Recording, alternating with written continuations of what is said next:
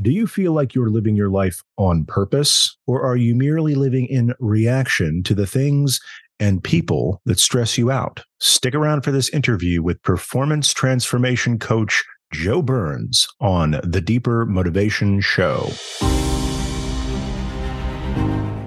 Welcome to the Deeper Motivation Show.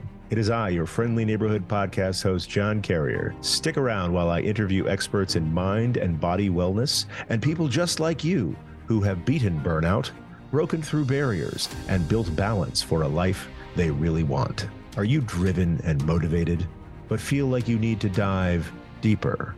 Well, you've come to the right place because when it comes to taking better care of ourselves and achieving our goals, what most people know is just the tip of the iceberg.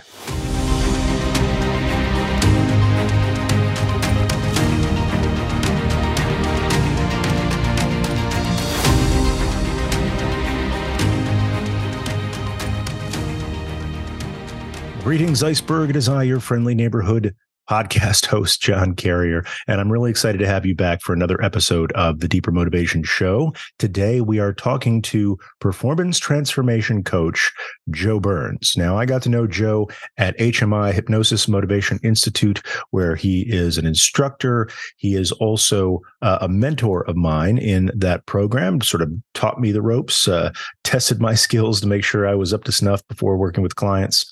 And now he is my personal hypnotherapist. Yes Yes, that's right. Every hypnotherapist should have his own or her own hypnotherapist. A dentist can't drill her own teeth, as it were. Joe has this wonderful method called the Mind on Purpose program. And I'm really excited for you to hear from him how this works. You'll probably hear a couple of familiar things if you've been listening to this show or watching my YouTube videos. Uh, I learned a lot from him that I now use with my own clients and viewers and listeners Joe has his take on it. I have my take on it, but I like to give credit where credit is due. But I also hate playing telephone and I like to get out of the way and let uh, the master teach you himself. As a performance transformation coach, Joe works with artists and athletes and uh, anyone who's trying to reach the peak of their own performance. He's got some great tools for that that he'll share with you today. A couple of the tools in his toolbox will be familiar to the people who listen to this show. Uh, he is a big believer in NLP as a way for kind of reprogramming some of the software we have. Joe also uses hypnosis, which I'm also a big fan of, as a way to take advantage of that natural state of relaxed focus, uh, that kind of uh, accelerated learning pattern that human beings are hardwired for. And Joe's a master at shaping that to help you focus on the things that are going to get you the most benefit. He's also just a mensch and a good dude. And like I said, he's my own personal hypnotherapist. I let him uh, fiddle around with my brain every other week or so. Working with Joe has been instrumental in helping me get this podcast off the ground and keep the YouTube channel going, as well as helping me formulate and frame and attack the goals that I have for myself over the next six months to a year. So I fully believe that if you're willing to give him just a little bit of your time today, he's going to have the same transformational impact on you that he's had on me. But before I hand the microphone over to Joe, there's something really important I want to let you know about. And I'm recognizing that we are in a time of year that is uh, about early January of 2023 when the show drops. This is a time of year where people are making and executing on resolutions. Making New Year's resolutions is a really popular thing to do for people who want to make big changes in their lives, whether that's uh, deciding to set off on a new adventure, a new career, learn new skills, maybe break old habits. A lot of people use this time of year to frame their goals around weight loss and exercise and maybe changing their body composition. This last part is something I'm really interested in, not only as a hypnotherapist, but also a performance nutrition coach and someone who throughout my life has made resolutions and had a hard time sticking to them in the past. There's some scientists who are curious about this phenomenon of New Year's resolutions and their longevity. They polled a bunch of people who made uh, New Year's resolutions and they found that something like 80% of those people who made resolutions abandoned them by February 1st. So this year, reflecting on my own past track record of keeping New Year's resolutions, as well as what I've learned about hypnosis and nutrition coaching and what I've put into practice for my clients, I've designed this special challenge for you called the Resolution Reboot Challenge, going from stuck to unstoppable in 30 days. So if you're somebody who's made resolutions, especially around your weight and your health and your fitness and your uh, mindset, your mental fitness, if you will, if you've made resolutions in these areas that you're really hoping to stick to, especially if you've made resolutions in these areas before and have been disappointed by your results, I highly recommend you check this out. Just go to deepermotivation.com forward slash resolution. I've got a whole video there talking all about the challenge and what you can expect. Once you watch that video, all you need to do is enter your email address, hit a big green button, and then you will automatically receive emails starting right away for the next 30 days. And you will get uh, 30 videos. That's one a day for 30 days, each one with a new totally doable challenge that'll take you seconds each day, maybe minutes, sometimes minutes. Those emails will also come with custom journal pages that you could use to help you integrate what you learn when you do the challenge. And here's the deal if I'm sending you 30 emails, I expect you at any time you want to to reply to those emails with a question. So you get 30 days of coaching with me as you're going through this challenge. So if that sounds like something that you're interested in, go ahead and go to deepermotivation.com forward slash resolution. Get signed up. Let's start working together. No charge to you at all. You might even hear some great tips there that are similar to what you hear from our guest, Joe Burns, today. As I said, Joe's been a great teacher and mentor of mine. And now I take what I've learned from him and put that to work with my clients with great results. But for right now, let's go straight to the horse's mouth and hand it over, no offense, Joe, to Joe Burns. Coming to the microphone, we have our friend Joe Burns, uh, who I know is an instructor at uh, at HMI, and uh, I'm really excited to have you on the show, Joe did you always want to be a hypnotherapist? Um, not, no, uh, it's not, it was not, you know, wasn't necessarily in the plans. Uh, I was a psych major in college and a theater major and, um, uh, very strange path to, to this. Um, I, you know, just to give you my quick little backstory, um, I moved to LA, you know, left college, kind of traveled around a bit, had a company, a little small little company doing party cruises in Hawaii for a bit. So I kind of avoided having to grow up and then wanted to move to LA just because I wanted to be in the industry, the, you know, the film industry, like every other Joe that moves to LA. And, um, quite by accident, I started working just, uh, at a, at a, a newspaper called Investors Business Daily, who was owned and run by, you know, one of the greatest genius investors of all time, mm-hmm. trader. And, um, he, uh, was my, what you know an, an, amazing mentor taught me a lot about the stock market. Never ever pictured i'd be in the stock market either. And because i had some stage experience they actually started putting me out there to do uh, presentations. You know i built a workshop series for them and worked for them for a while.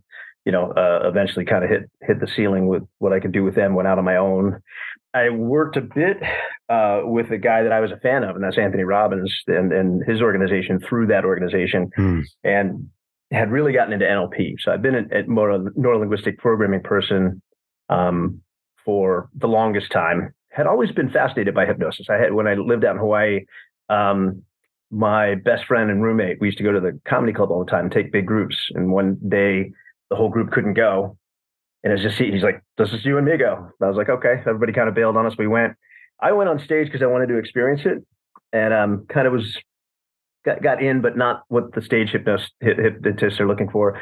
And I just heard this story about this guy on the audit, like as I was kind of under the, you know, somebody said, who's this guy? Who's he with? You know, bring him up on stage. And lo and behold, there laying at my feet was my best friend who was stuck to the floor and went through the whole show. And he was the whole show and he was very shy. So I, I just was like, what is going on with this hypnosis thing? Even as an NLP fan. And, um, you know, I, again, uh, HMI Hypnosis Motivation Institute is here in Los Angeles, and I'd always kind of been interested in it. I was going there more to get more NLP and to take that back out on the stage. Um, I really got burned out on working in the stock market. I, I was a, a, trading coach. I, I, you know, mentored people, did seminars and workshops all around the world, from Singapore to London, all every major city in the United States and Canada Loved being on stage. I love helping people, and I loved working. I worked one on one. I worked in groups. Kind of the way I'm building my practice now around what I do now, um, which just kind of got burned out on on um, the market. Um, most traders are gamblers; they're not, you know, traders. But it was, it's very much psychology, and it's very mm-hmm. much the subconscious, and it's very much the stuff that that you know you and I are fascinated by uh, uh and, and do. Um, but I was just burned out on the whole kind of money aspect of it. I, I still trade. I still actually trade for a few people, and I, I still trade myself. Uh, and I still do work with some stock investors. But I really wanted to get into working with athletes. I was a college athlete. Uh, I played football at Villanova, and just was not big enough or or talented enough to play at that level. I really, you know, kind of had to use my head both both physically and, and both figuratively and physically. Um, probably uh, a little too much but you know, uh, I was fascinated by performance. What made you know, uh, whether it's artists, athletes, uh, business people, um, and NLP is very much about modeling people like that. The mentor that I had in the stock market was very much about modeling the great stocks of all time and modeling the great traders of all time. So there was a real congruency through all of that. Mm. I wanted to take that. Pre-COVID, I was planning on kind of getting back out on stage, and I'm really at, at the point of doing that again. Um, with COVID, I, I started working one-on-one with people and fell in love with it and I work with people all around the world. I work with artists, I work with athletes, and hypnosis has become one of my go-to tools as a coach and as you know somebody that is kind of a performance transformation coach. Um, hypnosis is my real go-to, uh, but teaching teaching some cognitive aspects that we'll I'm sure we'll get into and kind of you know the methods that I use and that sort of thing. But um, hypnosis is one of the very very best tools because it really can help you to go back in and reprogram that subconscious mind as opposed to you know, uh, having to do repetition and having to, you know, uh, have association and repetition, you know, so we can learn something or unlearn it, even more importantly, so much faster than it took us to learn it in the first place. So it's kind of, that's kind of the roundabout way that I got to, into doing all this. Being, being a, a high performance coach wasn't plan A, but it sounds like plan B through Z. It sounds like it's working for you. I always love coaching and teaching, and and I, you know, so I think that aspect of it, I, I didn't see, I, I, and I still don't really see myself as just, I mean, I say just, but as, as a classic hypnotherapist, you know, where I'm just, you know, I typically do a lot more coaching and hypnosis is one of my major tools in it. Okay. I do have people that'll come, you know, maybe just for stop smoking or something kind of, you know, that's more, more traditional or, or you know, they, they want to, um, you know, work on a habit or they want to work on uh, sugar. Yeah, I have some clients now that it came to me um, for habit control or things like that. And what I love is they tend to stay a lot longer for the coaching. You know, we work on one aspect of their their life, and I come at it all from the same place. Whether I'm helping somebody in three or five sessions stop smoking, or you know, work on the sugar control, or you know, something like that, or whether they're working on relationships, or you know, and what I'll have, what I really love is is with a lot of my long term clients is they'll come and they'll work on one thing, and then they're like, "This is great. Now, now I want to work on this." And and what we're doing is fundamentally taking the same things that we worked on to help them with their relationship. Mm-hmm. And now they want to work on their career or vice versa. And we're taking that same kind of how do you become your best version of you? How do you become, you know, the best kind of version? I call it high vibration. You can just call it the best version of you, you know, your higher self. Um, you know, I always say with the the program that I have is you're either on purpose or you're in reaction. And, you know, how do we get more on purpose? How do we become instead of our survival self? How do we become our, I like to say, our thrival self. Mm-hmm. So let's talk a little bit more about that program. I mean, I know you're working with uh, individuals one on one. Everybody's unique, uh, but I also know you have this sort of macro approach to that that sure. then you can customize in a lot of different ways. Um, tell me more about this uh, on purpose program that you mentioned. Good. Um, so you know, there's kind of the the reprogramming the subconscious mind, and then there's the cognitive things that somebody can do. Um, and you know, I like to come at it from uh, again, how do we get out of survival mode into thrival mode? And you know, you know from your experiences at HMI, one of the big things we talk about is called theory of mind, and I have. I don't know how unique a perspective on it, but I, I kind of have a unique little story that I tell. I say, you know, let's say you and I are hunter gatherers, and we're 10,000 years ago, we're, you know, in the same tribe, you know, we were hunting partners maybe or something like that. And you know we have a tribe of 50 people because that's kind of how our hardware is designed and and that's mm-hmm. the thing is that this hardware this this mind this brain of ours is very much the same as those hunter gatherers and they're actually yeah. taking it back even much further than 10,000 years ago now but um, you know they they're coming up with the the idea that anatomically and in, in our brain and everything are, are very much the same if you took a hunter gatherer from that time period and put them in your clothes or my clothes and in the morgue and there's not the, the you know he's not going to look like a Cro-Magnon man or or have anything major difference. Um, you know, especially if we cut his hair, put your glasses on him or something, you know, something like that. So you know, but we have all this modern software that goes into this hardware mm. that makes us deal with things very differently. So let's say, you know, we're walking to the watering hole. All along the way, we're going to be looking for signs. You know, let's say we're out hunting and we don't have such a good day. We don't do too well. Um, you know, I, I, I missed and and you know you're you're yelling at me the entire way to the watering hole like you, you had the shot at him. I, I chased him right into you. Why didn't you get the deer? Right? Whatever. Um, and you know so we can't go without water. So uh, in our survival selves we're looking for that watering hole because we can go without food for a day or 2 mm-hmm. but we, we need that water. So we're looking for our tribe's watering hole and we're going to be looking for signs all along the way that we're on the right path what, what would we be looking for? Vegetation, birds circling overhead, sounds of water, you know, mud, footprints, animal prints, pathways, things like that. And all along that way, we're going to get little dopamine hits, you know, that are saying you're little breadcrumbs of dopamine saying you're on the right path, you're on the right path, you're on the right path. And that's very much the same in modern society and how we motivate ourselves in relationships, how we motivate ourselves to all these types of things, right? Um, you know, and we are born with that fight, flight, I would say freeze, is a big one that we're going to talk about. And the, the, the fourth F, well, there's really another one, fawn, kind of, which means you know uh, uh, will designate to authority to stay in the tribe. And then the other one's fall in love, right? Procreate. I'll just use that as that's exactly the F word that I was thinking. Of. exactly trying to keep it PG here and keep you on YouTube. Um, so um, you know, if we get to the watering hole, and it's lush and it's beautiful and we're now we forget all about me missing my my uh my shot with the spear or whatever. And we're in the water and we're drinking it. We're going to have a huge dopamine rush saying you did well. Like great job. You did great. It's the reward to tell you not only on the right path but you made the right choices.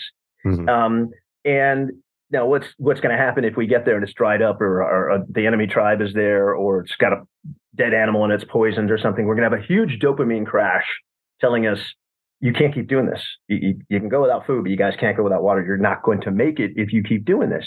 Mm-hmm. Um, and so when we set up expectations, we have expectations. You know, it's that same dopamine system that, that's that's working and it's rewarding us. You know, it's like uh, I always use the um, movie was it Indiana Jones where he's got to choose the the chalice. You know, the supposedly the the Holy Grail and right Last Crusade. There, thank you. And uh, you know the old the old uh, knight is there, and and you know, the Nazi chooses the really expensive one and his face melts off and he goes, you, you chose, you chose wrongly. Right. And then Indiana Jones chooses the right one and he goes, you chose wisely. And that's what the dopamine system is doing for us. It's like either melting our face off saying you can't do this anymore. Right. And so in survival mode, that is, is what's going to continue to happen. Now, on the way to the watering hole, everything's viewed through a threat lens in survival mode, right? Everything's viewed through. So if we're getting there and all of a sudden, you know, we see a saber tooth tiger, he's looking away, he's doing his own hunting, he's not paying any attention to us. But we get a little further, all of a sudden you, you know, you elbow me and he, Kitty's turning around and doing that little kitty crouch and starting to look at us. Um, now what's going to change? Well, our breath's going to change. Our breathing's going to get very different. It's going to be very shallow. It's going to be, you know, up up regulating. Um, our, our focus is going to change. And, and so, you know, two of the things that I want to change for somebody when they're dealing with their saber-tooth tiger in their own world, which might be they're having to deal with their ex, having to deal with their boss, having to deal with their kids, having to deal with themselves, you know, trying to lose weight, you know, that saber-tooth tiger sends us into fight or flight. That hyper focus on the problem sends us into fight or flight. But mm-hmm. the first thing we do is freeze, right? The first thing we're going to do is freeze. Now, we freeze, our breathing changes, our focus changes, right? Our blood starts to move from our creative, our our you know, as uh, Joe Dispenza always talks about the quantum, you know, being in the possible, being in Wayne Dyer mm-hmm. always talks about this. Um, and so what we did is very narrow focused. You and I are no longer thinking of the watering hole. We're no longer thinking of getting back to the tribe and our wives or anything. We're just thinking, uh, we're looking at each other in froze in freeze mode, going, are we going to fight? Are we going to run? Right? And you're looking at me going, I think I can outrun you, Joe. you know, we're, we're trying to figure out. I don't, I don't have to outrun the, ta- the tiger. I just have to outrun, outrun you. Joe. Exactly. Yep. yep. And so, you know, that is us in survival mode. Mm-hmm. And here's here's the thing is like I said, that same hardware is is now with modern software. So if we're focused on our phones all day long, that hyper focus actually sends us into a little bit of fight or flight. If we're focused on our problems all day long, right? And we're not in our thrival self, we're not in that that self where we're, you know, I like to use the word flow. When we're in flow, now we have our resources. Now, now the blood is moving, you know, to our creative and our rest and digest, right? Mm-hmm. And our immune system. But when that blood moves to our limbs because it's worried about fighting or, or fleeing, right? Then we're not creative. Uh, uh, it's not going to our immune system because we're not worried about a virus or a pandemic when we've got the saber tooth tiger right in front of us. And so the saber tooth tiger is very different things for everybody that I work with, but it's the same body reaction. So if we can change somebody's focus, right, and broaden their horizons, broaden, that's why they use you know words like that throughout history. Uh, words are very powerful. We can change the words that we say to ourselves. Mm-hmm. This is an opportunity for me. I get to deal with this. I've had a few clients this week dealing with pretty big things. And once they shifted their focus, of like, wait a second, this is going to be the thing that actually, once I get over this thing, I, am and once they shifted that focus, all of a sudden you could see them. They, they got empowered. They got, you know, it, they were no longer focused on the saber tooth tiger. They were focused on all the possible solutions. Um, and so I walk on a cognitive basis, I walk my clients through four real simple questions because there's four things we can control our language to ourselves, our breathing, right? If we shift our breathing, it's literally shifting our focus. We go to down regulating, it literally tells our body, you're okay, right? You're not, it's not the saber tooth tiger, it's the quantum, it's the alpha state, it's it's the creative state. The language that we use to ourselves, I get to do this versus I have to do this. It's very different energy. And then uh, four questions. The questions we ask ourselves. Anthony Robbins always says this: that life is not just the, the quality of of getting our answers; it's the quality of the questions we ask, right? And so real simple one is when we're telling ourselves a story, how do we shift that story? Is it true? Is it true in the first place? What else could be true? What are the infinite of it? Well, the second one is does it serve me to think it's true? Even if it is true, does is it serving me to think it's true? You know, my boss hates me. Okay, is that true? I think it's true. Is it serving you? No. Okay. What are the infinite other things that could be true? Right. And and so once you start to shift into that, now you shift from the problem to the solution. Right. What I'm doing in hypnosis or teaching people to meditate in that is shifting their focus and their breathing. So they're getting in that um, that preferred state. And then the final question is the most important one. How does this move me forward or what's the gift in it? And it's not even so important that the answer comes because, you know, if I ask, why does this always happen to me? Your brain goes, well, uh, let me see here. You know what? You want an answer from six minutes ago, six hours ago, six years ago when you were six years old? I got all the answers here that are going to tell you mm-hmm. why you're, you know, in that kind of victim mentality that we all get into sometimes. Why does this always happen to me? Your brain's got an answer. You go, what's the what's the gift in this? Your brain goes, uh, can I get back to you? But it's starting to move towards the solution, right? Mm-hmm. Um, and then the other piece to this that we know and dealing with our conscious and our subconscious is the knowns and the unknowns. And so, just to keep going back to our little story, if if we're at the watering hole and all of a sudden, you know, you elbow me this time, and twenty you know, guys with spears come up, uh, some other tribe come up over, and they're kind of in the sunlight. We can't quite tell. First, we're going to freeze. Now we're trying to figure out: Do we are they unknown? Are they an unknown? Are they a threat? Are they a known threat, or are they just an unknown and we don't even know? And all of a sudden, I go, "Oh, I know these guys. They're known. They're they're the tribe next door." And actually, they bought some buffalo. They they're like, "Hey guys, can we have some water? I know it's your watering hole. Have all the water." They give us some buffalo. That's great. They leave. Right.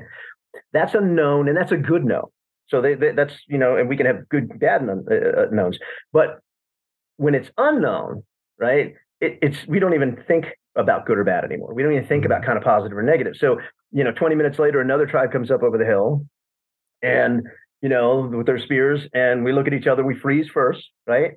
And we, I don't know them. I don't know them. Now that threat and that possible threat, we don't even know if they're threat. They could be nice. We don't know. Mm-hmm. But that unknown is going to have such a negative, uh, call it a negative bias, right? And that negativity bias is because if they come and kill us and eliminate us from our tribe and from re- procreating and all the things, life itself, that's infinitely worse than this guy is giving us a buffalo or some buffalo for the night. We eat once versus being eliminated forever. And so we're going to have a negativity bias. And so when we see a saber-tooth tiger or we see unknowns, we're going to move toward the devil we know versus the angel that we want if it's un- unknown. And so helping somebody understand what they really want in the coaching process and getting on purpose, that's why I call it getting on purpose in the on purpose program, right? What are the things you can control? When you control your inner world, your resource, you're your thrival self. When you're starting to figure out what you really want, okay, well, is it a known or an unknown? And if that's not unknown to you, I, I, work with some women that have been in abusive relationships, and you know, uh, all three major religions, all from five different countries in the Middle East, came up in from original uh, from arranged marriages and abusive marriages, and got out of them, and were like, I want a loving relationship. Well, if you bring that to your subconscious, and your subconscious goes, that's, that's not us. That's not what we know. Even though it's something you want, now we've got to work on changing out the knowns and the unknowns. And that's where the hypnosis, the meditation, you know, helping them to really go in and reprogram those those knowns and those unknowns. That's so powerful. I think um, as you're talking about this, I'm I'm remembering I don't know where exactly I'm pulling this thread from, but this idea that um, and this is early in, in the HMI training, just sort of talking about the knowns and the unknowns. These are things that click in our brain in the first few years of life, right? Like we're born with, you know, a startle response, and that's about it, right? We right. like, and it's, it's it's been a while since my kids were, you know, zero days old, but I remember those right. uh, when the when the um the the doctor at the, at the hospital would be like, "Watch this," and, it's and just like snap, and they just splay, or you t- or you rub the bottoms of their feet, and they start pumping their feet like they're running, right? Um, and so that's but that's it. That's all babies are really wired for. And then we spend those first few years saying, um, "Oh, that big dog licks me," so that's positive. That stove, when it's that orange color, hurt that one time, so uh, that's a that's another known. It's a negative known. But then and I think this is this was a, a, barrier that a lot of students have to go through is is saying that like you know uh, known and unknown is not the same as positive and negative. Right. You have knowns that are positive and negative, and unknowns that are just unknown. But the really hard thing, important thing, I think to realize, and, and I don't know if you think this is true, um, sort of kind of test this hypothesis on you. In my experience, um, with myself. I'll just use I language here. Um, I have been in positions where it was more comfortable for me to go with what do they call it, like the devil you know, to to cling to um, a a known thing, even if I know it was, was bad for me, versus a totally unknown thing. Yeah, and you're talking about that kind of negativity bias that we have. And uh, i was i was just speaking earlier today to uh, a sleep expert. And she's talking about how um, how just the modern world messes with us messes with our hardware based on you know how much artificial light we take in you know through mm. screens and phones and all sorts of stuff and it just you know it occurred to me like the last time that the that the brain hit a plateau like an evolutionary plateau and like stop making new stuff was tens of thousands of years ago, if not more. And so, you know, that's that's the the hardware is caveman hardware, right? And every pretty much everything since then has been a new bit of software, or a new operating system, right? And that hardware is really good at keeping us safe. Um, you know, sometimes it's kind of clumsy about it, and sometimes that hardware that, for the most part, avoids stuff you don't know you know if if you're fighting for starvation that's a like a that's a that's a winning strategy um but then what do you do when you're not a caveman? Right. And so how does that translate into what's what's walking into your office today? I'm kind of curious as to like are, are you seeing any trends uh, well, like, what kind of people are you working with? So you know coming out of covid and everybody in lockdown and using zoom i mean it's amazing you know you, you got to do four interviews today. I'm sure you know that you probably would have been tougher to do having you know because some of them probably weren't right next door right? And that's the beautiful thing about zoom and the internet. And so even looking at the new software the internet and things like that um, so there's a lot of anxiety there's a lot of stress there's a lot of disconnects even though we're connected um, but even if you go back to the, the you know the the hunter gatherer thing in terms of how we we deal with each other we you know we weren't born to to have you know 50,000 friends on Facebook and and you know we were we were born to to be in a tribe of 50 people.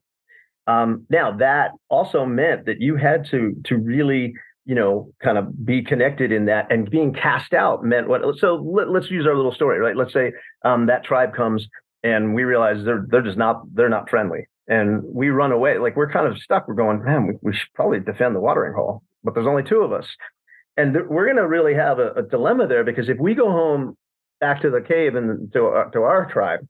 And the leader goes, You lost the watering hole? Well, yeah, there was 20 of them. I, I don't care. Like, we need that water. Like, you guys should have stayed. And if we get kicked out of that tribe, what what happened? It's certain death. We're not going to even just having two of us together. It's certain death. And so that also connects with what's walking in the door today and what's walking online and in, into our offices and that sort of thing. so that negativity bias, you know, if you look at the, I know Yelp's probably not that bad. I'm, I'm old. I think in terms of these old things, but you know, whether if you're talking Yelp or Facebook likes or Instagram likes or things like that, you know, they, they would basically say that if you get one bad review on Yelp, you need 30 good ones because you're going to focus on that one bad one. And I see that so much with everybody that I'm working for, whatever they're coming in for, is they are so focused on that that thing and they're not focused on. And so one of the big things that I work on, and uh, to answer your question more specifically, uh, you know, I have a lot of people that are coming in that are, you know, really dealing with relationship issues, whether it's relationships with coworkers or or exes or current husbands, wives, boyfriends, girlfriends. But it goes back to kind of this high vibration being your thrival self, because that person's not only um, that you is not only resource, that you is sexy, that you is attractive, right? That our lower survival self, not very attractive. I know for me, certainly when I'm needy and, and I'm, you know, in survival mode and I'm, you know, in reactionary mode instead of my higher version of me, I, am not, you know, I'm not, uh, I'm, I'm not the best. So working on getting people on purpose, whatever it is that they're they're coming in for. So having a morning practice, having an evening practice, being aware throughout the day. I call the morning practice Gaia, gratitude. Um, I'm a big fan of Andrew Huberman. He's a, he's a neuroscientist. I would love to ha- see you have him on eventually. If he's, he's been he's been pretty big. you, you and me both. I know that'll, that'll mean that you really made it. Um, just putting that you know, out in the universe, Andrew Huberman. You can you can look him up on YouTube and and and uh, just look up Andrew Huberman gratitude practice, and he mm-hmm. talks about it from this neuroscience that we were talking about the dopamine hits, because we we tend to think of gratitude and I like that, that morning starting off high vibration as quick as possible. Because if we, and again, you know, there's other guys that talk about this, Joe Dispenza, Wayne Dyer. If you wake up thinking about your problems, stuck in your problems, and your your body's in those problems, you're you're you're the same person that you you were. You know, just what was the one book that Joe Dispenza wrote? You know, Breaking the Habit of Being You. I think it was Breaking mm-hmm. the Habit of Being Yourself or something. Anyway, best-selling book. I should know the name of it. I love it. Um, but it's like Breaking the Habit of You. And so, this idea of being in gratitude first isn't just about being complacent with what we have. It's literally telling your brain that you're you're ready for more. It's giving you, it's telling you you're on the right path. You are moving forward. Because here's the thing: whatever they're coming in for, if they feel the word I hear the most, I would say, is this to kind of thread, common thread amongst all of them. That feels stuck. And so again, if you and I are there with the the saber tooth tiger, first thing we're going to do is freeze. But then we got to fight or we got to run. We got to start throwing rocks at it or we got to get it, skedaddle. What happens if we stay frozen? We are we're kitty food. We're, we're dinner like that. And so this idea of being frozen to our hunter gatherer mind, to our, our primitive mind, is worse than fighting. It's worse than it's worse than fight or flight. It's worse than you know any of these other things because that stuck feeling in our DNA is is literally saying you, you got to move. You got to be moving forward. And if you're not moving forward, that stuck feels like death to our subconscious, right? Mm-hmm. And then, you know, what happens is we we start to develop ways to keep that survival. Our, we we call it the critical mind, right? So that critical mind, right around nine or ten, starts to when when we're like you said with little kids that are growing up zero to eight and they're in hypnosis all the time. That's why kids learn languages. That's why they can have imaginary friends and sit there with tea parties and they're just immersed in it. That's why they can, you know, watch the Muppet Show and just be fascinated. I kind of like the Muppet Show too, but um, but uh, I think I've, I've kept that. Um, but this idea of being, you know, in constant learning mode, in absorption mode, up until about nine or ten, and then we start to develop the critical mind. I always use my son; he's, you know, older now, but when he was nine, that's when he started asking about Santa Claus, and that's when he started. Like, wait a second, you know, we, we don't even have a chimney. Like, how's he get into our house? And I have a friend's house that has chimneys, but chimney's like this big, and he's a big fat guy. How's he get in that chimney? I, I, I, bought myself another year then. I just said, do you want to take a chance? He's like, no, no, I'm just asking. I'm just, but you know, it's that, it's that kind of, you know, so, it, it, and if we don't have that, that critical mind is really appropriately named. It's critical. It has to happen or we stay in, in, you know, we, our development is retarded. I'm not using that word gratuitously. I'm saying, you know, our development doesn't happen right at, at, the, at the pace that it should. Number one. And, and number two, it's very, it, it critiques things, you know, so that if I told you right, oh my gosh, right now, John, the, the sky's turning purple out here, you're going to go, oh, wait a second. Is Joe, is, is he trying to tell, is there a point? yeah, yeah. Have I ever seen a purple sky? I know Joe's got a weird sense of humor. Is he just being funny? Is he trying to mess with me on my podcast? What's going on? You're critiquing it based on your knowns, mm-hmm. based on your experiences, your knowns, the things that you've gone through. And you're kind of going, wait a second, does this fit my kind of my, my model, my worldview? And then finally it becomes our own worst critic. So that it's because it's trying to protect us, it's trying to keep us from being disappointed. So, you know, you go, I'm going to work out this morning. And goes, no, you're not. but what I try to get my clients to do is to start thinking of that as not something they want to fight with. Because if you get in an argument with it, you give it energy, you're going to stay in that survival mode. You're, you're, mm-hmm. but if you look at it like, okay, you know, you're the boss. So look at it like, you know, you, if you, if we, you started a restaurant and you hired, you know, uh, a bunch of great people, but you haven't been able to go there because you've been so busy. And you go, Joe, let me take you down here. And we get there, and there's this wonderful gal at the front desk, and she's like, "Look at the line, guys. You know, sorry, you know, you, you, you're not going to get in. Are you going to scream and yell at her? Or are you going to pull her aside and go, "What's your name, honey?" Becky, hi Becky. I'm John. This is my place. This is my friend. That's my owner's table over there. You're doing a great job. Thank you. But you work for me right? And so once we start to get that voice, that ego, that protecting us voice on our side, or at least understanding it works for us. And so when it starts to squawk up, you know, I, I was dealing with a client, um, you know, that was worried about losing a relationship, and you know, and I said, well, if you're focusing on that and you're worried about losing it, you're probably not your best self. You're probably, you know, there's a lot of different ways that you can you know, get away from that. But when you have that critical mind going, well, this is happening, this is going to happen, this is going to happen to you, this is going to happen. It's like an overbearing mom. They, they don't have, they don't have, they don't, they don't want to hurt us. They have our best interests in mind, but they're not necessarily going about it the right way because they're in fear mm-hmm. and they're trying to protect us. And so having that critical mind, you know, understand that it works for you. So, you know, and I like to think of it as a sock puppet. So you make it funny and you start to, you know, instead of think, seeing it like a monster that's that's hurting you or, or something, see it like the sock puppet. So it's like, you know, I'm going to work out this morning. No, you're not. I did the last three days in a row. I'm doing pretty great. Okay. you know, and, and so if I can get my clients laughing a little bit about that and myself laughing about it a little bit and not taking myself so seriously when that, that little voice squawks up and understand that it's trying to help us. And you know what we do in hypnosis or meditation is we go past that. So we're getting past that bouncer, that you know, that gal at the door that's mm-hmm. you know handling the table selections. You know what I guess what they call her hostess. You know, or, um, you know. So once we get past that, we can get in that subconscious mind. We can start to change out the old programs. We can start to you know make the things that they want unknown. And so the woman comes in and she's been in an abusive relationship, but she wants a loving relationship. We can get in there and start to make her feel worthy of that, make her understand that that's a known for her now, so that that critical mind is looking for, you know, a reason to not let something in, it's going, oh, well, I guess it's on the list now for us. That's okay. This is okay now. Right. And so that's what combining the cognitive part, doing the morning practice of having gratitude. I call it Gaia, G A I A, like Mother Gaia, Mother Earth, whatever. Um, you know, just an acronym so you can remember it. Um, all my mentors all had acronyms, so I'm very acronym focused. But Gaia is gratitude first. Get something high vibration. Get in something. So you're you're telling your, your brain there's things in my life I'm really happy with, and then yeah, we'll manifest those other things that we want. And, and kind of how do we get in gratitude for those and be in the feeling first, as Neville Goddard used to say, as Wayne Dyer used to say. Um, you know, how do we get in that feeling first and be grateful for it? As it, the, he used to say, the wish fulfilled. Be you know um, be in that place with the wish fulfilled so that you're already kind of in that place and you're already starting to see yourself with that relationship that you want. You're already starting to see yourself with the job that you want or the relationship with your boss that you want or you're making the money that you want.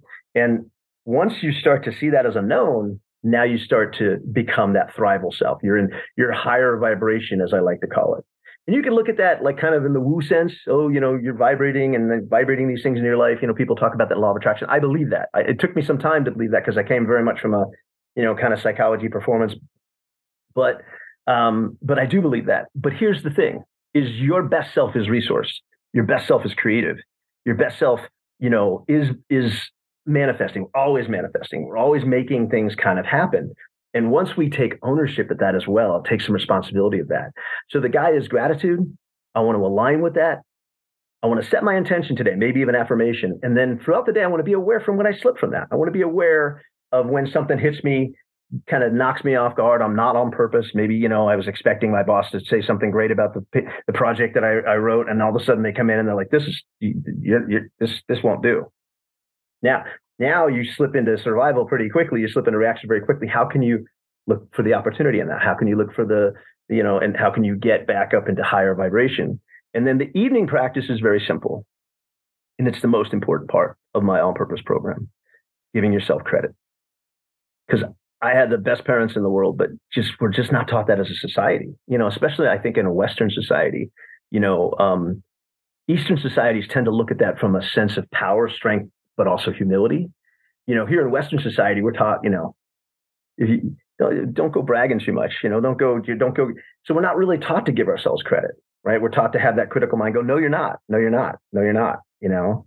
And so that idea, and you don't have to post it on Facebook. You don't have to put a, I always joke here in LA, you know, put a billboard up, you know, bragging about something. It's just right before you close your eyes, because again, as you know from your training at HMI, we're very suggestible that first half hour of the morning as we're coming out of deep sleep and coming into awareness we're going through that alpha phase. We're going through that hyper so if we're on our phones or looking at the news or looking at something low vibration it, it's gonna it's gonna affect our day. And then it, we're very hyper suggestible as we're going to sleep at night.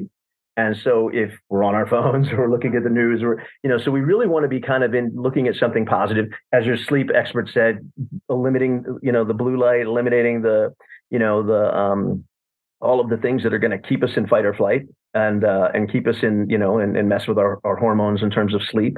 But being in that place where you can really give yourself credit. So I like to say, most of us like to focus on our to-do list when we go to bed. Oh, you know, all the things we didn't do all the things on my honeydew list that my wife's going to remind me of anyway uh, that I didn't get done. Um, but we tend to do that, right? I forgot to go to the bank today. Oh, I didn't call John. I was supposed to call John about that thing. I, I, I didn't make the appointment for my car. You know, but I like to flip that to the to done list.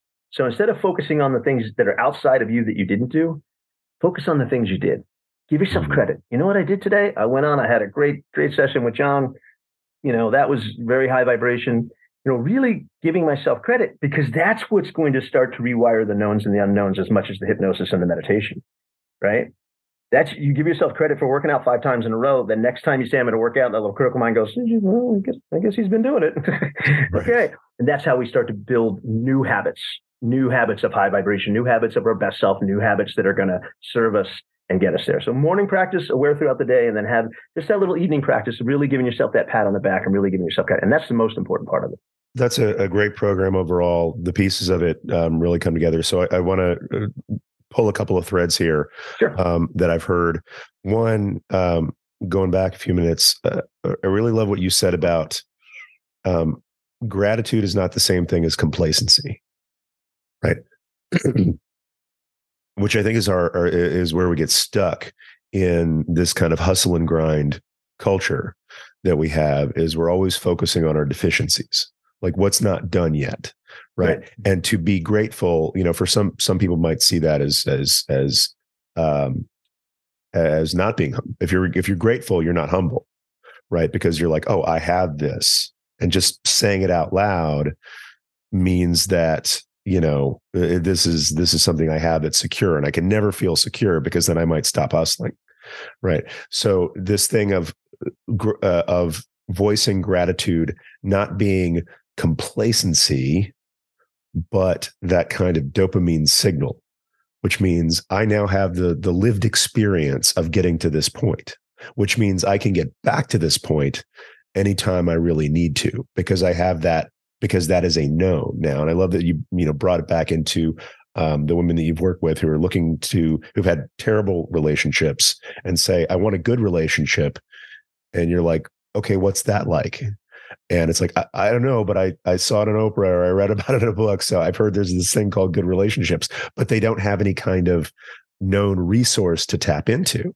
And so when you can start saying you're grateful for certain things, um, that's like those little dopamine signals saying, okay, I've gotten to this point, right? My my foundation is now higher. My foundation is now higher, and it keeps stepping it up. So you're moving it in the right direction. Um, and then uh, I, I, love this to done list, and I've and I've been ever since you and I started working together. I've been I've been using this um, because there's a compulsion, instinct, culture, what have you, to kind of go to bed deficient. Yeah. Um, in, in that sense of okay, how do I move myself forward? I need a cliffhanger. Here's all the stuff I didn't get done today. Right. And, and think, oh, here's the things that I didn't cross off right? Because um, and, and as you pointed out, it's that half hour when we wake when we wake up, that half hour before we go to bed, that our our minds, uh, conscious or subconscious, probably subconscious, are most fertile for planting those seeds. And so, if what we're planting when we wake up is, wow, here are all the here are all the holes I need to fill. Right. So that's setting up our day for filling holes, as opposed to planting trees in the in those holes. Um, if we go to bed, kind of coaching ourselves, saying, "All right, here's how deficient I was today." we're we're setting ourselves up and, and so as as again this the sleep person was talking about you go to sleep and that's when your brain reorganizes your memory right right and so if the last thing that went through your head was you know i'm behind i'm, I'm deficient not enough. Yeah. i'm not i'm not i don't have enough i'm not enough i'm not doing enough i didn't do enough right. that stuff's getting that's going from ram to rom like that stuff's getting hard coded and then you wake up in that deficient state again. So people wonder why that's their known, right? And that's their experience. And and again, you know, as Joe Dispenza says, if you wake up in the morning and, and you're still stuck in that, then you're you're just reliving the past over and over and over again, as we know. So I, I, the idea of the gratitude in the morning is that you're moving forward. The idea that you give yourself credit is that you move forward today. And so that idea is you're not stuck. You're not in you know freeze mode. You're you're you know, you might even be in fight or flight a little bit, but you're moving forward. And that's what our, our brain wants to know. We're moving forward to the watering hole. We're moving forward towards, you know, food. We're moving forward towards, you know, uh, our, our, our, our, goals. It's just now we're taking those to higher goals. And so, um, and, and, and by the way, it's not, it's not that there's not a place and a time for your to-do list, right? Um, you know, uh, you, you I, I, still believe very much a to-do list because I think writing things down and kind of, you know, um, but it's that idea of not of, of not focusing on the lack, the things outside yourself, the the not doing enough, the not being enough, those types of things right before you're going to sleep when you're really suggestible. There's a time and place for it. Um, eventually, what I work on with people, especially when they're working on business and career stuff, is kind of uh, career things. Is, is how you set up your week. Like having a Sunday where you're compartmentalizing and going, okay, I'm going to be I'm going to be my manager this week, right? The, the, on Sunday, maybe for like an hour or two. Like I'm going to be, I'm going to be the manager. I'm going to sit myself down. I, I, have a lot of these principles that are maybe a little psychotic and in the in the different personalities of the breaks. But it's also, you know, if you look at Jung or you look at you know these these personality states or these ego states, uh, it's very much the way we organize things anyway. But I want to be, you know, and now what kind of manager do I want to be? Right? I don't know about you, but I've had really good managers. It, when I've had jobs in the past, you know, uh, I like being my own manager now, but I've had really good managers in the past. I've had really, really lousy ones. You know, I've had ones that were very micromanaging and, and very much focused on all the things I didn't do and, and, and that sort of thing. And then I had other ones that would sit me down, maybe weren't micromanaging, but every week or once a month sat down and said, Hey, these were, these were our goals. How'd we do? Man, you really did great in these things. These things we still got to work on, right? These things we still have on our to-do list. Let's, let's figure out how do I support you in doing that, right? that was the great manager. So who do I want to be for myself? Who do I want my clients to be for themselves when they sit down and they do that work? Maybe it's once a week or each, you know, at some point during the day. Be the good manager, right? You, nobody wants to work for somebody that's micromanaging and always seeing the bad things that we do. We wouldn't want to work for somebody like that. And yet we'll do that to ourselves. You know, we'll be that manager to ourselves. We'll be that hypercritical. That's that critical mind. Again, putting it in its place and realizing it's really trying to keep us from being disappointed. It's actually not trying to break us down. It's trying to keep us you know, it's trying to keep us in survival. It's trying to help us survive, right? It's trying to keep us in survival mode. But that's not the thrival us. The thrival us is in that high vibration. And all of these guys that talked about coming from that feeling first is if you can start to feel it, you can start to move more into that alpha state throughout the day. You're not in that fight or flight mode. You're you're more in the quantum. And and by the way, what I, I see in relationships all the time is that when you're in that, all of a sudden your partner, your wife, even your ex, I have some people that come to me and it's like, man, I just want to have a good relationship with my ex. I just don't want to be, you know, uh, in in the community that we live in. I just don't want to be. Oh, we share children together, whatever. And the minute they kind of step up, and you know they're in that they're in that place, uh, all of a sudden it's just much more attractive. And you know people are attracted. That and by attractive, certainly we can talk about it in terms of a dating or a sexuals you know, you know, uh, mating type of, but I mean like attractive that people want to work with you. People want to be around that. People want to work, you know, for you, with you, uh, you know, whether you're their therapist or their coach or whether you're, you know, just in a, in a, an office environment. And, and what I, I love getting back from my clients is having people get, start to give them compliments that they've worked with for, you know, maybe a year or two years and they're going, man, something's different about you. You look great. Did you lose weight? Did you, you know, you just, you have this something about you and and you know we know it we see it we're attracted to it ourselves we, you know when somebody just has that kind of magnet mag- magnetic personality. And that's just what we want to get to in terms of being that high vibration that best version of us that thrive i like to joke that it's instead of survival mode it's thrival mode.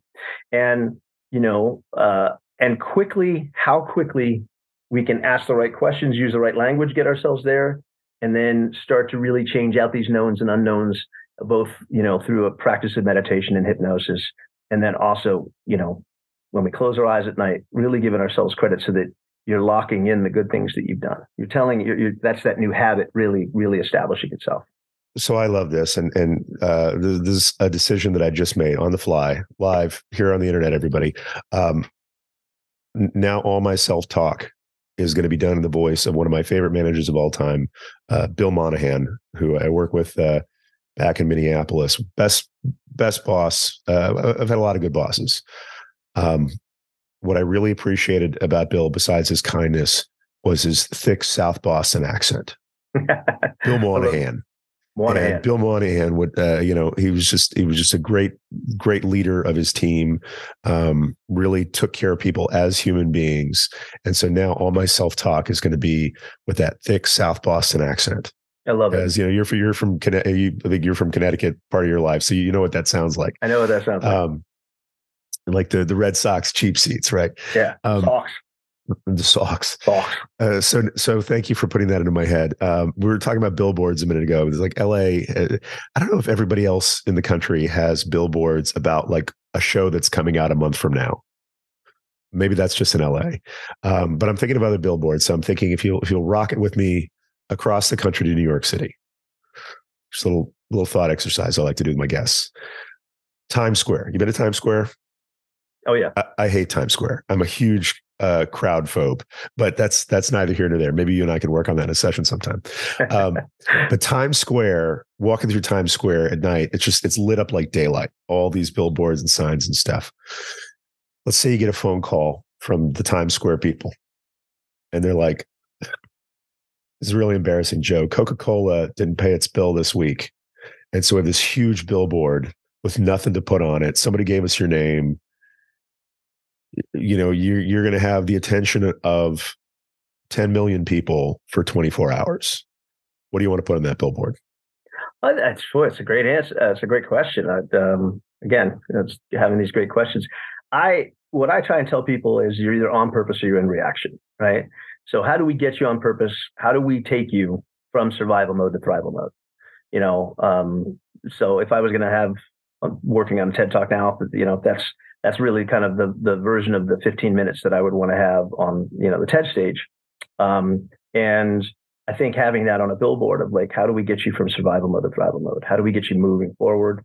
And that's what I really work on with people in the On Purpose program. And I, am looking forward to taking that on stage now and working with bigger groups like I, I did for years and years and years and years, you know, for 20 years of doing that and in front of 100,000 people worldwide. Um, not at once, but, you know, in, in total. Um, that'd be nice.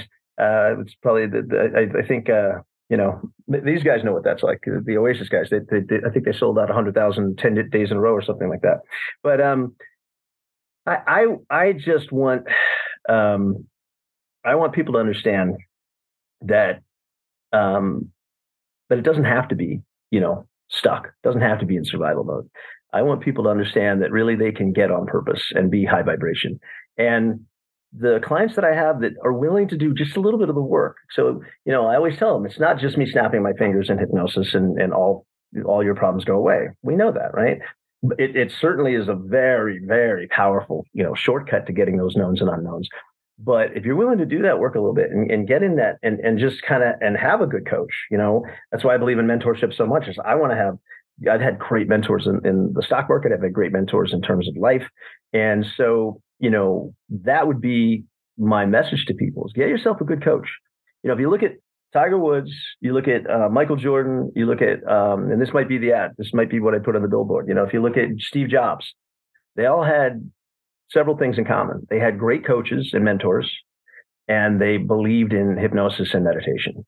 Steve Jobs went back east to study meditation for years before creating, you know, creating Apple, and then it used it all through Apple. Michael Jordan, you know, had Phil, uh, you know, Phil, uh, that not only was a great basketball coach, but turned him on to meditation and had, you know, the Bulls and the Lakers doing all, all of this meditation. Kobe Bryant talks about it all the time, how he, he was taught meditation through through doing that and what he would think at night and what he had and he would build into his routines. Tiger Woods used hypnosis from when he was very little, all the way through his championships, and he used that I you know that will and that meditation uh, and, and and hypnosis as tools. So he had amazing coaches to work on his swing and then he had you know amazing practices that would get him in that quantum in that theta. And and you know i think that's why all of those people that we mentioned were so successful and were outliers in their industries because they had great coaches that taught them certain techniques that they could use but then they also used you know this idea of getting past that that fear factor getting past that you know fight flight fear um t- saber tooth tiger um, and that's that's I, I think the way that I would express it to the average person. All right. So let's take it from the average person down to one person. Do a little bit of swooping here, a little zooming. I don't know if it's swishing exactly, but um, yeah. Uh, so I just want to change our change our scale and scope.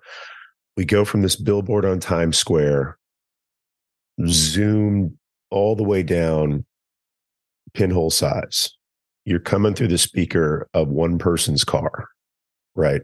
Somebody's yeah. listening to this podcast. They're on their way to work to face something they don't want to face. Uh, they're on their way home from a bad day, maybe into a worse evening. Um, and they feel like they're in that freeze. What do you want to say to that one person?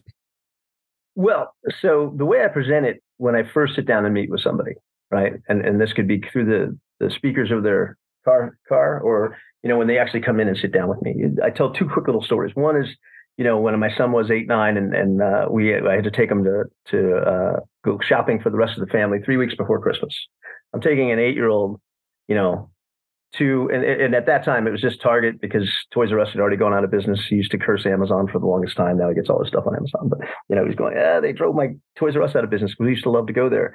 So we're taking him to target which has a nice toy section. And you know i'm just getting some other knickknacks for family. We're meeting my dad later on. You know and i know that i'm taking a a, a t- an eight year old to a toy store right? And asking him to you know be respectful that the three weeks is, is Christmas and Santa Claus and everything. So I told him, now this is me getting very on purpose. This is me being my high vibration self. I wish I could always say I was this dad, you know, because I, can be pretty reactional. We all can, right? Um, when we're in survival mode or we feel attacked, um, even by, you know, so the closer we are to somebody, the, the more this would happen. But anyway, we get there and, um, you know, we walk in the door and, and um, I see some baseball cards right there. And he had just gone to a party. He's not all that into baseball. I said, Hey, you want some baseball cards? He goes, well, that's not the one thing, right? Because I, I promised him he'd get one little thing, right? I said, No, this is an extra thing. So we got the baseball cards. We started doing some shopping. And then pretty soon, you know, he goes around and, and uh, I'm getting ideas as Santa Claus. You know, I'm getting all the ideas that I wanted, you know, and then he stops by these little kind of Lego figures for Halo that he loves. Five bucks. I'm like, Yes, this is perfect. There's like six of them, different ones. So he's looking at him, looking at me, looking at him, looking at me. Of course, what does he ask? Can I can I get two? And every part of me, you know, wanted to give him that thing, but I'm going to buy the other five for his, you know, Christmas, you know, the stocking or whatever. So I was like, no, dude, you know, we talked about this. You just choose one. And he went through all of the things that we all go through. He went through, what if they're not there? He went through that lack mentality. You know, I said, you know, Santa Claus has got his connections. Don't worry. Just, you know, put it on your list. And you know, but I just can't choose. And, and, and then he started crying and then he started flipping out. And I was getting very reactional, but I knew I, I was like, no, I'm going to be the best. I'm going to have a boundary. One of the things I work on with my clients, right?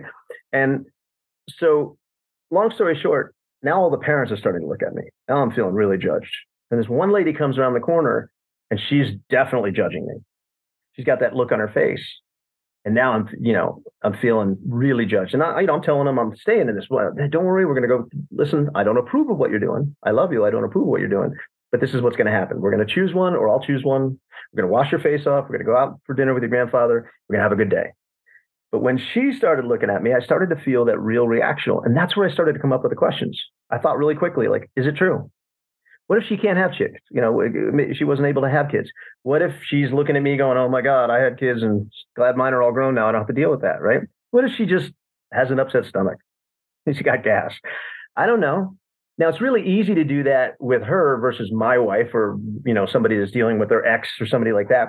But when you go through those questions and you start to think of all these other things and you start to realize that you're just trying to look at like our hunter gatherer mind has to look at it and know it right away. Like if we're walking to the watering hole and the spider drops down, we got to know right away is that the spider that's going to kill us or the spider we can eat and split it, right? And I know that's gross, but it, you know we got to know right away. We got to know for survival sake. So when we get in this low vibration survival mode, we've got to know right away and we make it something right away and oftentimes the things we make it are not serving us they're not you know they don't work for us it's a story that we're telling ourselves that we're staying stuck in right and so that's the first thing i tell them i always say be the dad in the toy store not the eight year old because i've turned into the eight year old myself right when i've wanted something and you know what was great is I, I, just stayed in that place. I stayed in that place. I stayed in that place. He went and he washed his face. And about 10 minutes later, he just looked up at me. And all of a sudden, instead of being eight, he's like a 20 year old. He goes, Dad, I'm really sorry. I love you. Thank you so much. And I'm, I don't know who that was back there, but so staying in those boundaries when you're dealing with your ex-wife or you're dealing with your ex-husband or you're dealing with somebody that's, you know, or you're dealing with somebody that you love, but you're just, you, you know, they know how to trigger you because don't we all, when the closer we are, right? The closer the spider is, the more jeopardy. The spider's way over there, no big deal. The closer we are to somebody. So that's number one in our relationships. Number two, I always tell the story of that same eight year old, my son, comes and I, I, you know, forgot to take care of him or get him a sitter. Or my wife couldn't, and I bring him into my office. He's sitting out in my lobby. You walk in, and I say, John, I need a favor from you. Right? I forgot his iPad, and you know these kids, they need it. Can you lend him your phone? And you're like, lend him my phone. I don't even lend my kids my phone, right? But this time you're like, okay, you know, we're, we've heard good things about Joe. We're going to have a breakthrough, and you lend him your phone, and he puts all these things on your phone, Fortnite and all these games these kids play and everything. And we do. We have a great session, and you almost forget as you're walking out. And he hands you, he goes, "Here, John." You know, and the first thing you got to do when that you know eight year old hands you your phone is you got to wipe it clean because it's all God only knows it's all crusty. But then you notice he's put all these things on your phone that don't serve the adult you, right? Now I know the answer. You're not going to haul off and hit my kid. You're going to pat him on the head and go, "Thanks, Connor," and you're going to take it outside. And the minute you get outside, you're going to take those programs off, right? If you can't take them off, you're going to take them down to the Verizon guy or the AT&T guy or gal or whomever that can take those off and say, "Hey, this eight-year-old put these things on. I can't figure out how to get this, you know, these apps off." And I say that's the work that we're going to do together. And so, if you're asking me to drill it down to like one line, one person, one line, I want for you when I'm working with you or when I'm working with somebody, I want you to get to be the person you want to be versus the person you were programmed to be. And first, let's find out what that is. Let's get on purpose i always say right? So let's have a morning routine. Let's have an evening routine. Let's get in some things that start to make you feel great. Let's do some breath work. Let's teach you you know you, you get to working out. These other things that you want peripherally that make you feel good about yourself. Build some habits there. Get on purpose. And then ultimately what we want to find out is what is your ultimate purpose? What do you really what what's your purpose in life? Like but let's get on purpose first build these new habits and then find out your purpose and then help you program that life for yourself. So, for the person who just heard that coming through the speaker, and that's exactly what they needed to hear today, how do they get in touch with you? Uh, they can go to the Mind on Purpose, which is my website. Um, see some testimonials, see some people that I've worked with. Um, I'm putting more and more and more of those on there. We have, I think we have, you know, a, a good number now, but we're just getting more and more and more, which is great. So the mindonpurpose.com. Um, they can go to Joe Burns, the mind up at Gmail and just Joe Burns, J O E B U R N S T H E, mind op, so mind on purpose, uh, OP at, at, gmail.com and email me. Um, and they can also click, I think if they click on the website, it, will send it to that email as well. Um, and uh, yeah, I always tell people reach out, let's have a conversation. I'm a big believer in fit. Um, if I'm not a fit, I want you to get the change and I want you to get the coaching. And there's plenty of people that are good in our industry that we know, and and sometimes they're a better fit, and that's okay. But if we're a fit, then I, I really talk about how we get to work and how we get them, you know, to first get on purpose and then ultimately find their purpose. Joe Burns, everybody, thank you so much for being on the show. Thanks, John. I really appreciate the time and I appreciate the opportunity to come here.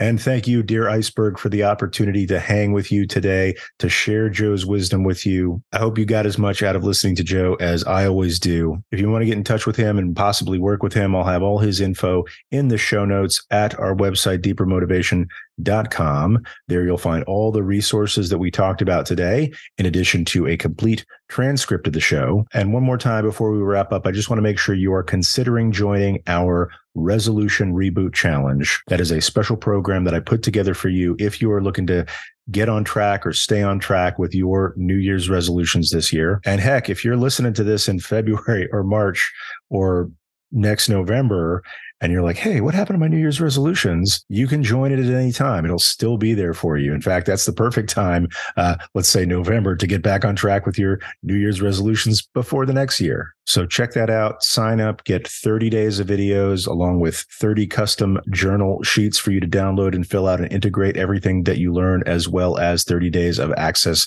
to coaching with me. And in that program, I'll give you all the things that I've learned that have really just been a game changer for me in terms of setting the right resolutions, keeping my resolutions, keeping on track, and having amazing results. So thank you for considering joining that challenge. Thank you so much for hanging out with me and my wonderful guest, Joe Burns. Until next time, friend, stay chilly.